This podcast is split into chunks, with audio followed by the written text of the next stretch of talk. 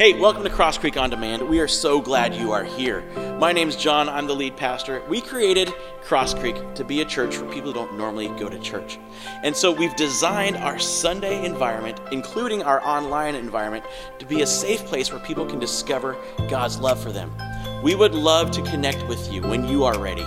Go ahead and scroll down and you can click ask a question, ask for prayer. Maybe you could find out how you could get here on a Sunday evening to join us live. But we would love just to be a part of your journey discovering God's love. When you're ready, we would love to see you in person. Until then, why don't you go ahead and click subscribe so you can be updated on Crosscreek's most recent messages. Thanks for joining us. If you kind of snuck in in the last song, my name's John. I'm the lead pastor here. If you're watching online, thank you so much for watching. We are so glad you are watching from wherever you are, whenever you are. Thanks for being a part of um, what's what's about to happen. Don't, it'll be okay. Don't be scared. It's not, I know I was prepping you, but. So, um, welcome. It's really good to see you guys. You are actually here for uh, a really great Sunday. Got to celebrate a baptism, which is amazing, which is awesome. That's kind of like, you know, for me, we could leave right now and it was a full day because that's just so cool. But um, I still need to get paid. So, but baptism, uh, after this service, we're having our, our barbecue potluck, which you are all invited for. Even if you didn't bring anything, you can come and get free food. That's how we roll here at Crosscreek. We love to give stuff. Um, but also, you are here for part five, the final part in our series called Becoming. As you saw in the video, we are all becoming something, right? Who you are now is not who you were uh Five years ago, ten years ago, when you were in high school. Uh, when you are in high school, you're not going to be the same person that you are now. We're all becoming something different. And, you know, often, often, who we who we become kind of just happens, right? We just, you know, if you think back your last five years and who you've become, it's kind of more a, kind of a sum of what's happened to you, right? It hasn't really been your choice of who you've become. But what if we chose who we wanted to be? And for the and we actually chose um, values that were important to us of who we wanted to be known as and who we wanted to become. When we started this church, Crosscreek, two years ago, we said, who do we want to be as a church? Who do we want to be known as? And so we came up with five core values that we have. So that's what this series has been about, our five core values. And one thing I know about you, whether we've ever met or not, is this. You want a better life, don't you? Your life might be great. Don't get me wrong, I'm not like saying, hey, your life sucks and you're terrible. And but we all want a better life. We all want something better than what we have now. And really quick, one way to have a better life is to be known, is to be connected. And that's why we have connect groups here at Crosscreek. And you're also in luck because we are in the middle of signing up for our new semester of connect groups that starts in two weeks. So if you haven't signed up for a connect group, in your program when you came in this this evening, is a card where you could sign up for a connect group. You could also sign up online where it says connect. So anyway, that's one way to start having a better life is to be connected with other people. But really what we've been seeing in this series is that the path to a better life, the path to the life we want to have, is actually counterintuitive. It doesn't always make sense. It's not like we think it should be easy, right, to have the life we want to have, and some people just kind of luck out. It should be easy, but it's not. You actually have to work for it. It takes work. You have to do things you don't want to do in order to become who you want to become, right? Like for those of you who go and work out at the gym because you don't want to look like this, you have to do things you don't want to do to become who you want to become. C- kind of counterintuitive, but nothing is more counterintuitive than, I think, this secret that we're going to focus on tonight, that always focusing on you keeps you from becoming the you that you want to become. That's why you wrote it down. It's kind of confusing. Always focusing on you keeps you from becoming the you that you actually want to become. See, the more you focus on yourself, the more you focus on making yourself happy, the worse your life becomes. So you can try to get more money, try to change your looks, maybe change your personality, maybe even upgrade to a different spouse. It never works. See, think about it. If you were able to get everything you wanted to get, if you were able to look exactly the way you wanted to look, if you were able to have the life you think you want, have it all right there, right where you want it, you still wouldn't be happy. There would still be something missing. Eventually, you would still want something more. You would want something different than you have. I mean, think about it, though. Those standards of, you know, I wish I had that, I wish I had this. Where do those standards come from? From comparing yourself to someone else, don't they? They go. They come from looking at someone else and saying, I wish I had their money. I wish I had their, I wish I looked like them. I wish I had their house. I wish my kids obeyed me like their kids obey them. Well, they're only in public. Wait till they get home.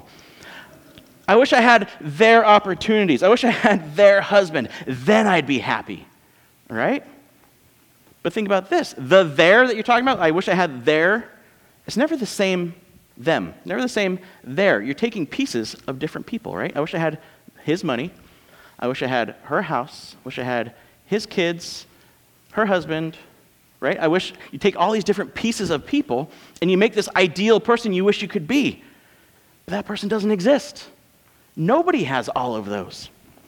And so we find out that life doesn't, life's not fair. We're not happy. See, the thing is, when you compare, life always seems unfair.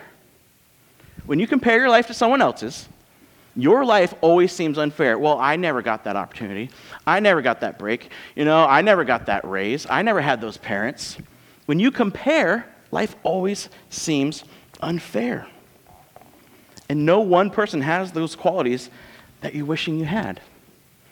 Now, whether you're a Jesus follower or not, and if you say, hey, you know what, I'm just here because, you know, my family invited me to this baptism, or I'm just checking out Christianity, or a friend invited me to watch online, I want you to know this church was designed for you.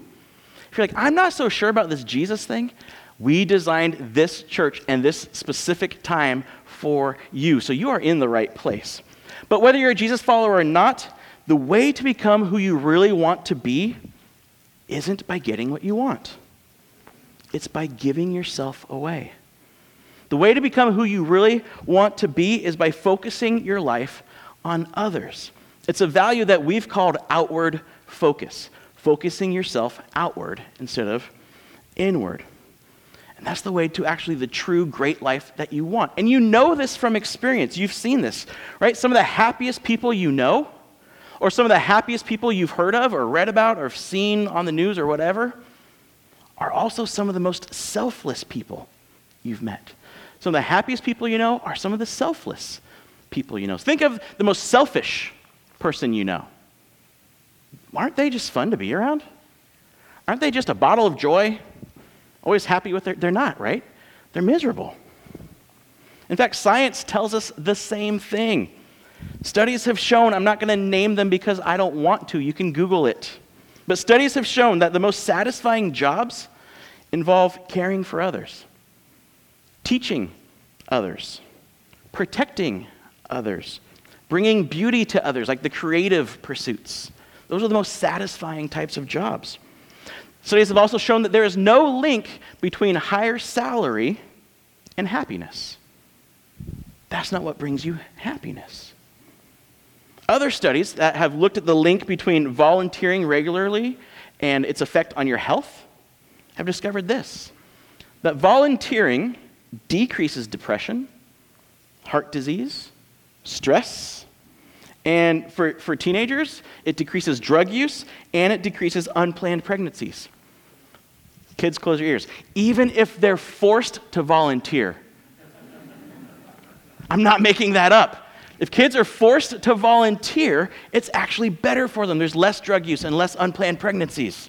You're welcome, kids. Enjoy your next, your next summer. And volunteering also increases psychological well-being, physical health, self-esteem, longevity, and quality of life. See, here's, here is a fact, whether it's about religion, Jesus, or just volunteering anywhere, focusing on what's best for others is actually what's best for you. Focusing on what's best for others is what's best for you. Isn't that interesting? And we know that, right? There's something in us that tells us that. But why? Why is focusing on others what's best for us? Right? Shouldn't, shouldn't it make more sense that if we can get everything we need for us, then that would be better for us? But studies show that that's not true. See, we are designed to work best when we care about what's best for others. It's our, we are designed to operate best when we do what's best for others. Whether you believe that design evolved in us as part of this community thing and, you know, helping each other out, whether you think it's God-given, whether you think it's a mix of both, we are designed to operate best when we look for the best for others. The problem is this, and I think you've felt this, right? There's always a fight between what's best for us and what we think is best for us. There's always this struggle between selflessness. We know we should, right? We know we should be kind and giving and give out of ourselves. There's a struggle between selflessness and selfishness. Well, I don't really want to get up early and go volunteer. That sounds terrible. Why would I do that? I don't want to do that. There's that struggle between selfishness and selflessness. And our natural pull is towards selfishness. If you've had kids, you know that. If you've had more than one kid living in a house together, you know your natural pull is towards selfishness. You don't have to teach your kid, hey, you need to worry about yourself a little bit more. Hey, now I've seen you be really, really giving. Here's the thing. You really need to work on looking out for number one. Make sure you get to watch the show you want to watch. Get the snack you want to eat.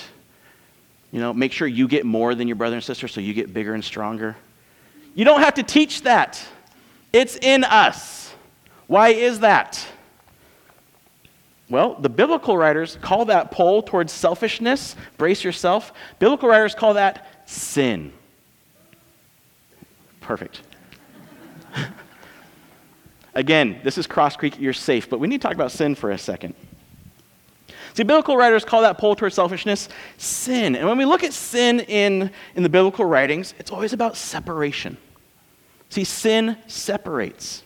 Sin separates us from God, because sin really is hurting the people he made, the people he loves. So it separates our relationship with him. It separates us from each other, and it separates us from ourselves. You ever like not like what you see in the mirror, or kind of have that quiet moment where you're just kind of contemplating what you've done in your life? You're like, I don't really like that. Sin separates us from ourselves. We try to hide our true selves because we're embarrassed.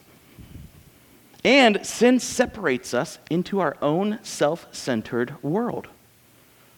Sin separates us into our own self-centered world, where we are all trying to create, trying to create our own kingdom of happiness. Our own kingdom where everything is for us, where every decision is based on, will this make me happy? Will this be best for me? See, sin tells me to spend all my money, spend all my time, spend all my energy on me. Sin tells me that other people are either obstacles to my happiness, right? Oh, they're just keeping me from being happy. If I, you know, if I dropped them, if I got rid of them, then I'd, then I'd be happy. They're just this obstacle I need to get by. Or sin tells me that people are tools for my happiness.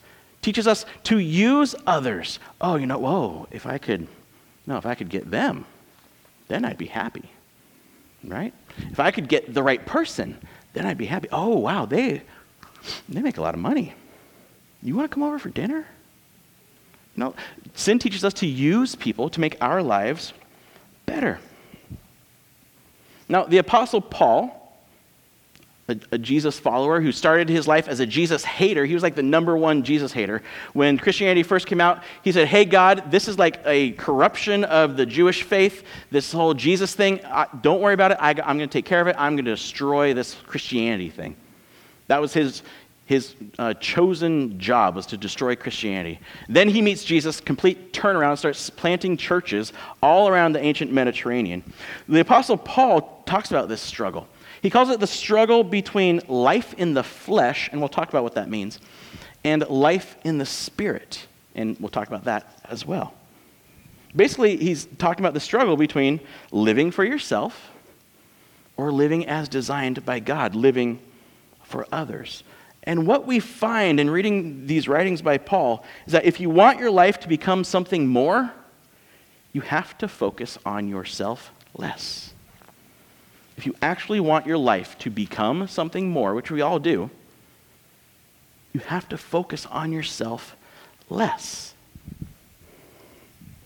And so Paul actually talks about this in a letter that we call a book. It's actually just an ancient letter that Paul wrote to a group of Jesus followers in the uh, Roman province of Galatia. We call it the, the Book of Galatians. And Paul had started a, a church there. It's in modern-day Turkey. He started a church there, and he uh, got these Jesus followers together, and he, he had to leave and plant other churches. And behind him snuck what um, what Paul calls the Judaizers. These were people who had, um, they'd, they'd kind of followed the Jesus way, but they were also very into the Jewish law. And they said, look, this Jesus thing comes out of Juda- Judaism, right? It comes out of Abraham, Moses, the Ten Commandments, these types of things. The, Christianity comes out of that. Jesus was Jewish. He followed the Jewish laws. So to be a Christian, you actually need to convert to Judaism. You need to become a religious Jew, which there's a whole lot of rules that go with that, but for men, that's a big deal. To become a religious Jew as a man requires a little surgery. And so these guys came into Galatia and said, look, if you want to be a Christian, you need to have this really not fun surgery and become fully Jewish. And so that kind of caused a problem, as you can imagine. And so Paul, in this book of Galatians, is saying, look, following Jesus is not about circumcision. It's not about following the law of the Old Testament. In fact, just so you know, to become a Christian, it doesn't take circumcision. We just we just do the baptism thing. It's a lot easier. So you can we can look into that later. But and he actually says, look, if you are going to try to follow Jesus, and this is in the Bible, okay? He says, if you're going to try to follow Jesus and you think becoming a Christian means you have to be circumcised, he says, if you're putting those rules on people, why don't you just go the whole way and cut it all off? It's in the Bible. If you're offended, good. So were the Galatians. That's how angry he was. And so after he says, you should just go the whole way and, you know, do the whole deal, he says, look, this is following Jesus. This is Christianity. And he says, the only thing that counts is faith expressing itself in love. Yeah, but Paul, what about the Ten Commandments? The only thing that counts is faith in Jesus, that you can't save yourself from this pole of sin that we're talking about, that only trusting in Jesus' death to pay that penalty for you can save you. The only thing that counts is faith, not just these good feelings, but faith expressing itself in love to others. That's the only thing that counts. Yeah, but so so the Ten no. So like, you know, the the whole like, you know, washing your cups and doing all, no. The only thing that counts is faith expressing itself through love. A love that is not based on emotions, a love that's not based on how much good we can do, but God's love. And allowing his love to shine through us and transform us through His Holy Spirit. And so Paul lays all that out, and then he talks about this battle between life in the flesh and life in the spirit. And so he first talks about the first option we have, right? These are two different options of life we can have, life in the flesh, life in the spirit. So he talks about the first, life in the flesh, here. The acts of the flesh are obvious, and the flesh basically means whatever you would naturally do if left to whatever you naturally want.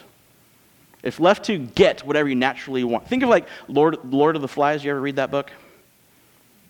No? Okay, cool. You ever think about like, you know, when you were in high school or middle school and all the parents just disappeared? What life would be like? That's basically life in the flesh, right? When you're left to your own devices without thinking nobody's watching, you can do whatever you want. There's no consequences. That's life in the flesh, okay? So it says the acts of the flesh are obvious. Sexual immorality, impurity, debauchery, isn't that a fun word? Debauchery, basically excessive indulgence in sensual pleasures. Debauchery. idolatry, trying to get the gods to do what you want, trying to get the gods to give you what you want by sacrificing to these idols, right? Trying to get God to do what you want by sacrificing something for him. It's most religion, isn't it? Groveling before a mighty being so that you can get what you want even though he already knows what's going to happen and he controls everything. That's most, in fact, religion, if you think about it, this type of religion is selfish. Religion is selfish. Getting what you want from God or the gods for you.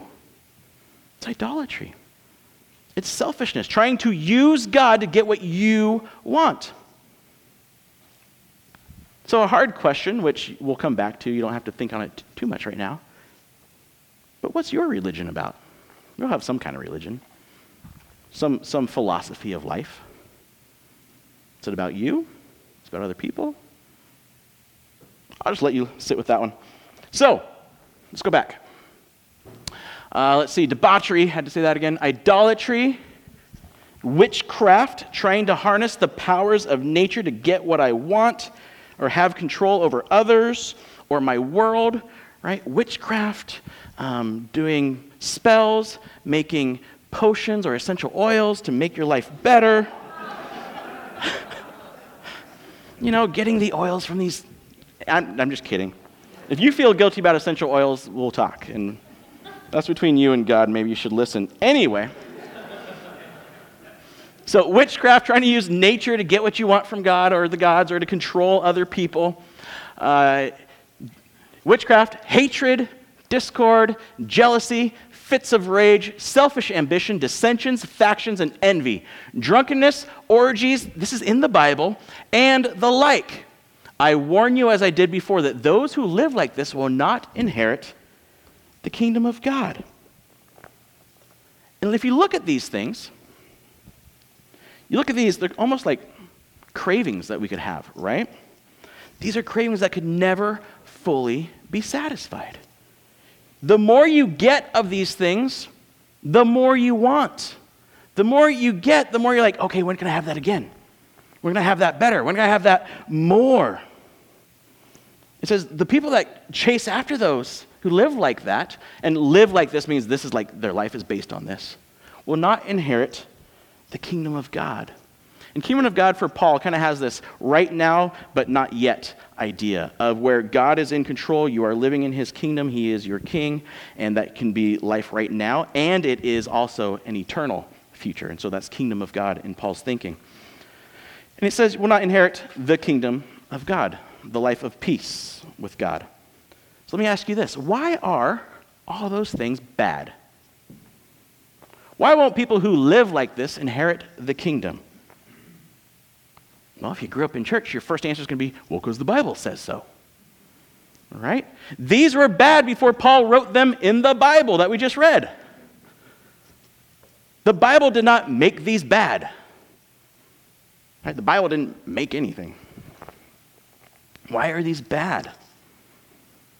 Because they are all about getting what you want at the expense of others. They're all about getting something for you, satisfying some craving, getting some kind of control for you at the expense of others. It's, all of these are about using other people. So everything these people do is about them. They've, they've given into that pull to selfishness, that life in the flesh. They've not been transformed. They have not been changed. They have not become who they were actually designed to be. And so that's option one, using other people to satisfy your desires. But then there's option number two. But the fruit of the Spirit, life in the Spirit, the fruit of the Spirit is love, joy, peace, forbearance or patience, kindness, goodness, faithfulness, gentleness, and self-control. Against such things, there is no law. Fruit of the Spirit, the result of following Jesus, It's what we become when we admit that being about us is not working. It's what we become when we admit that we can't actually be who we were meant to be just by trying harder. It's what we realize that when, when we're left on our own, we are only about us and we can't do anything to change that nature in us. It's who we become when we choose to trust Jesus to forgive us and to transform us.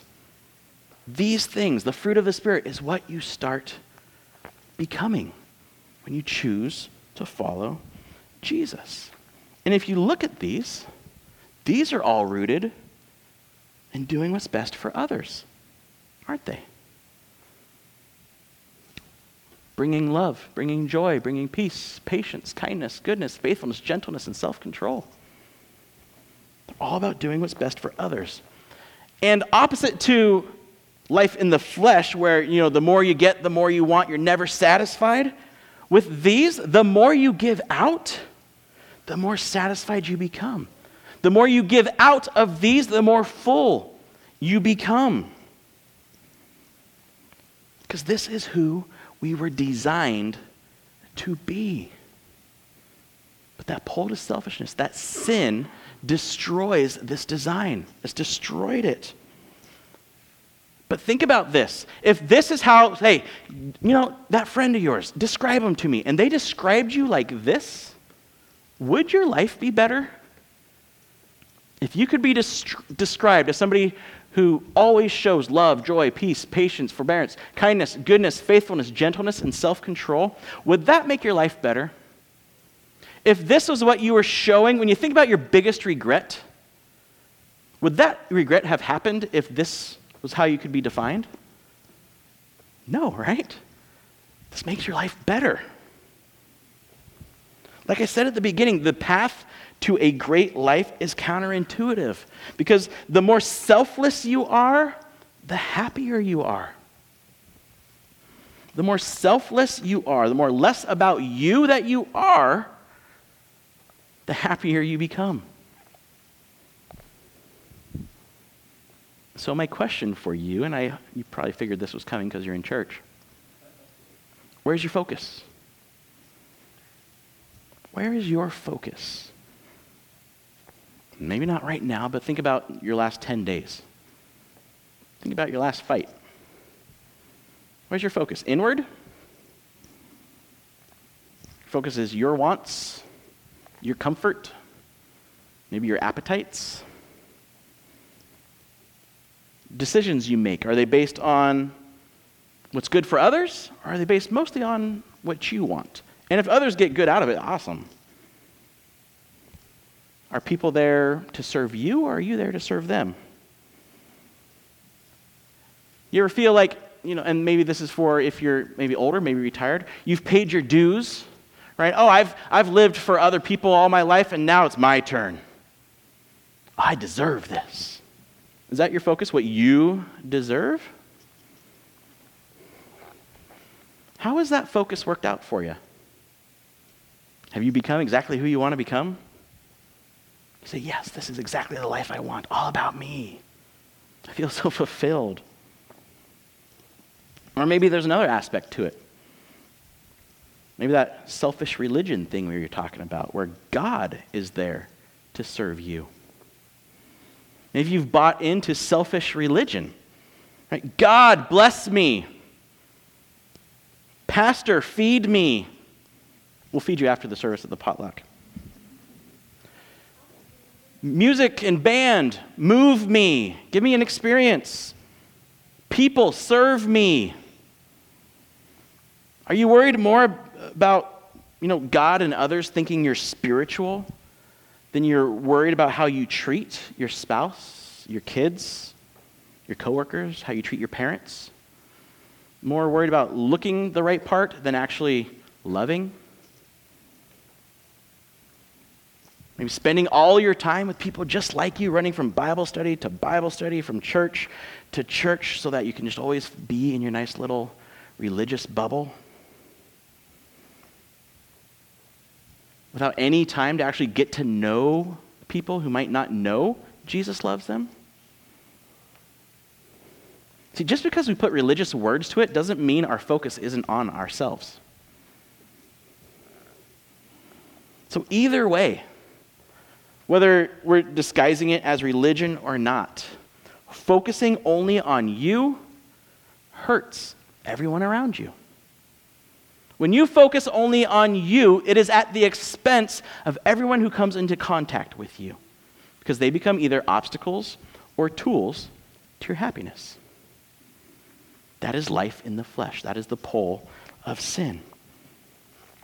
And so the big question is, has what you're focusing on made you more loving, more joyful, more peaceful, more patient, more kind, more good?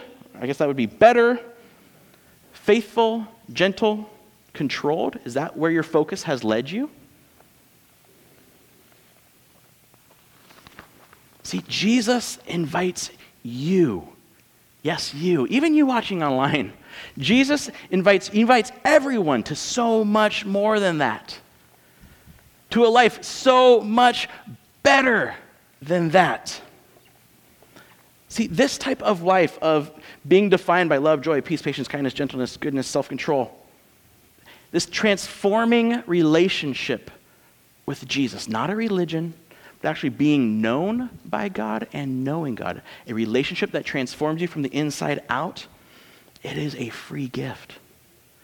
There's no rule you have to follow, no ritual you have to perform. It's not something you can earn. This relationship isn't something that we really even deserve, because like I said earlier, we all have this pull towards sin, don't we? We all have this pull towards selfishness, of using others, of hurting other people to make our life, we think, better. And it separates us. It separates us from who we were designed to be. It separates us from ourselves, from others, and ultimately it separates us from God, a God who loves you. A God who is for you, a God who gave you your specific personality on purpose, for a purpose. That thing you think is funny, but you only keep to yourself because other people won't really get it, he thinks it's hilarious. That's how much he likes you. He is for you. He loves you. But you keep hurting his kids. If you're a parent, you know how that makes you feel when somebody hurts your kid. Mama and Papa Bear come out. So there's this hurting that we keep causing to other people. There's this sin that we keep having, and God has to do something about that, right? God, why do bad things always happen? Why don't you do something? Well, he wants to do something. He needs to punish that sin. If he's a good king, he can't allow like sin and hurting his subjects in his kingdom. He must end this somehow, but he loves you and he doesn't want to end you. So how does he end your sin without ending you? He takes it on himself. See, that's where this whole Jesus thing comes in. Jesus was one hundred percent God, one hundred percent human. He was actual human in human history. And he said, I am going to take those sins, those choices, the punishment that we deserve, I am going to take that. That's why the whole cross thing happened. I am going to die for that penalty. But the thing is, he didn't stay dead.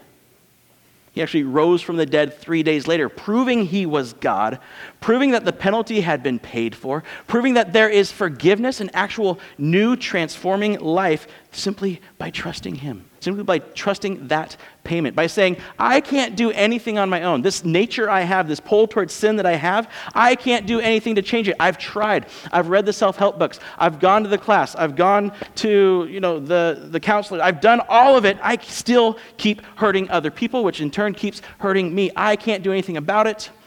I need you. I need forgiveness. I need this sinful nature washed away. I need to be transformed. And that comes simply by what we call faith. Not this religious zap, but a choice. Faith really just means choosing to trust. Trusting that Jesus is the one that can wash you clean. Jesus is the one that can give you that new life. It's not just knowing a lot about God. It's not just knowing a whole bunch of Bible verses or going to a bunch of Bible studies. It is trusting in Jesus to make you new. Trusting in Jesus alone to forgive you. That's what faith is. When we have that faith, we become transformed. We get a new life, a new identity. In fact, Paul put it this way. This is the last verse of the passage we were talking about. Those who belong to Christ Jesus, who have put their faith in him, chosen to trust him, have crucified the flesh. Right? The person who's always trying to hurt other people stuck it on a cross and nailed it there and left it for dead with its passions and desires. How did they do that? Jesus. Jesus was the one crucified on a cross. That sinful nature was crucified with him. And now you can have, through this life, the fruit of the Spirit, the proof that you are a Jesus for our love, joy, peace, patience. You can have a new outward focus in your life. That's what this is all about. And if you're a Jesus follower, and you're a part of Cross Creek, that's what this church is all about. Cross Creek is not about me. Cross Creek is not about you. It's about what you can become as you love as Jesus loves. I think church really is not about me. It's not about you. It's about focusing our time, our money, our energy, our lives on those Jesus died for. So our focus is not on us. It's not on our preferences. If you're part of a church, maybe you're part of this church, maybe you're part of another church and you're visiting, don't let your preferences keep people from discovering God's love. Well, I prefer it when they have the choir. Well, the person who's never been to church does not. Don't let your preferences keep people from knowing God's love. And if you're not a Jesus follower, this church, Cross Creek, is a place where you can belong before you believe. Cross Creek is a place where you can belong even if you never decide to believe. A place where we have designed it where you can explore this faith, this Jesus thing, where you can test to see if what I'm saying right now is actually true. Does Jesus really transform the way that I am describing? Is it actually true? Now, for all of us, what if we took a little extra time to focus more on what's going on with our neighbors? Instead of rushing from our car to our door, we focused on how we could be for them instead of, you know, how they might bother or annoy us. That's what the For Salem thing's all about. Being for our neighbors. That's why we're not having this church service next week. From nine a.m. to twelve p.m., we're going to be at Shirley Elementary, cleaning up the campus because they're going to have their first week of school. The school district does a lot to make the campus beautiful and safe for the kids, but we can make it even better. We can make it something where the kids are excited to be there, where the teachers are excited to be there, where the parents are comfortable dropping off their kids. And so we're going to spend three hours weeding, hopefully painting, power washing. We would love to see everyone there. But that's what For Salem's all about. So let me ask you, what are you becoming? As we finish this, this series, what are you becoming? Who do you want to be? At the end of your life, what do you want people to say? Uh, who gets their stuff? Or, I am a better person for having known them. The way they gave changed my life. And if I could just be an ounce of what they were to other people, I would consider my, my life successful. It's basically what Jesus said here in Luke. Then he, this is Jesus. And then he said to them all, whoever wants to be my disciple, be my follower, must deny themselves, that sounds terrible, and take up their cross daily and follow me. It gets better. For whoever wants to save their life, whoever makes their life all about them, I need to save everything I can, I need to grab everything I can. Whoever wants to save their life will lose it. What you thought you were going to get, you've actually lost. But whoever loses their life for me will save it. What good is it for someone to gain the whole world, yet lose or forfeit their very self? A pastor that I like to, I like to read named Andy Stanley said this: the value of a life is measured by how much of it is given away. The value of a life is measured by how much of it is given away. Become who you want to be by focusing your life on the good of others. Because great lives are focused outward. Will you pray with me? You don't have to say anything. I'll do all the work. Heavenly Father, thank you that you love us, that you are for us, that you are for us so much that you died for us. Show us how we can live for others. Show us how we can be made new in you. Now, if, if you're here, if you're watching online, you can do this too. If you're here, I, I'm not going to do anything kooky, anything ultra-religious, but I, do me a favor, just close your eyes and bow your heads. It's more for a reflection thing than a religious thing. When I was talking about God making you new, of you can't wash away what you've done, only Jesus can wash that away, of finding forgiveness in him, of choosing to trust him, if that is something you have never had a specific moment in your life where you said, Jesus, I want to follow you. I want you to transform me. I want you to give me that fruit of the Spirit that, that I was hearing about. If you've never had that moment, but for some reason today is the day you want to do that, you want to have Jesus transform you into who you were designed to be, I'm not going to make you stand up or anything like that. I just want to make eye contact with you so I know that there's somebody here who wants that life, who wants that transformation, so that I can pray with you, so that I can we can kind of talk about what that means. Is there anybody who has never made that decision, but today would like to make that? If you would just make eye contact with me so I know. Yes?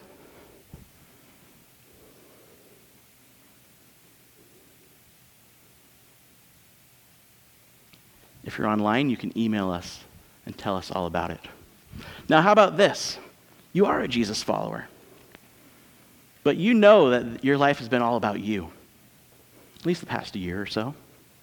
And you're ready to make that change. You're ready to allow that love of God to come through you. You're, you're done blocking it by being selfish. You're ready to allow that transformation to continue.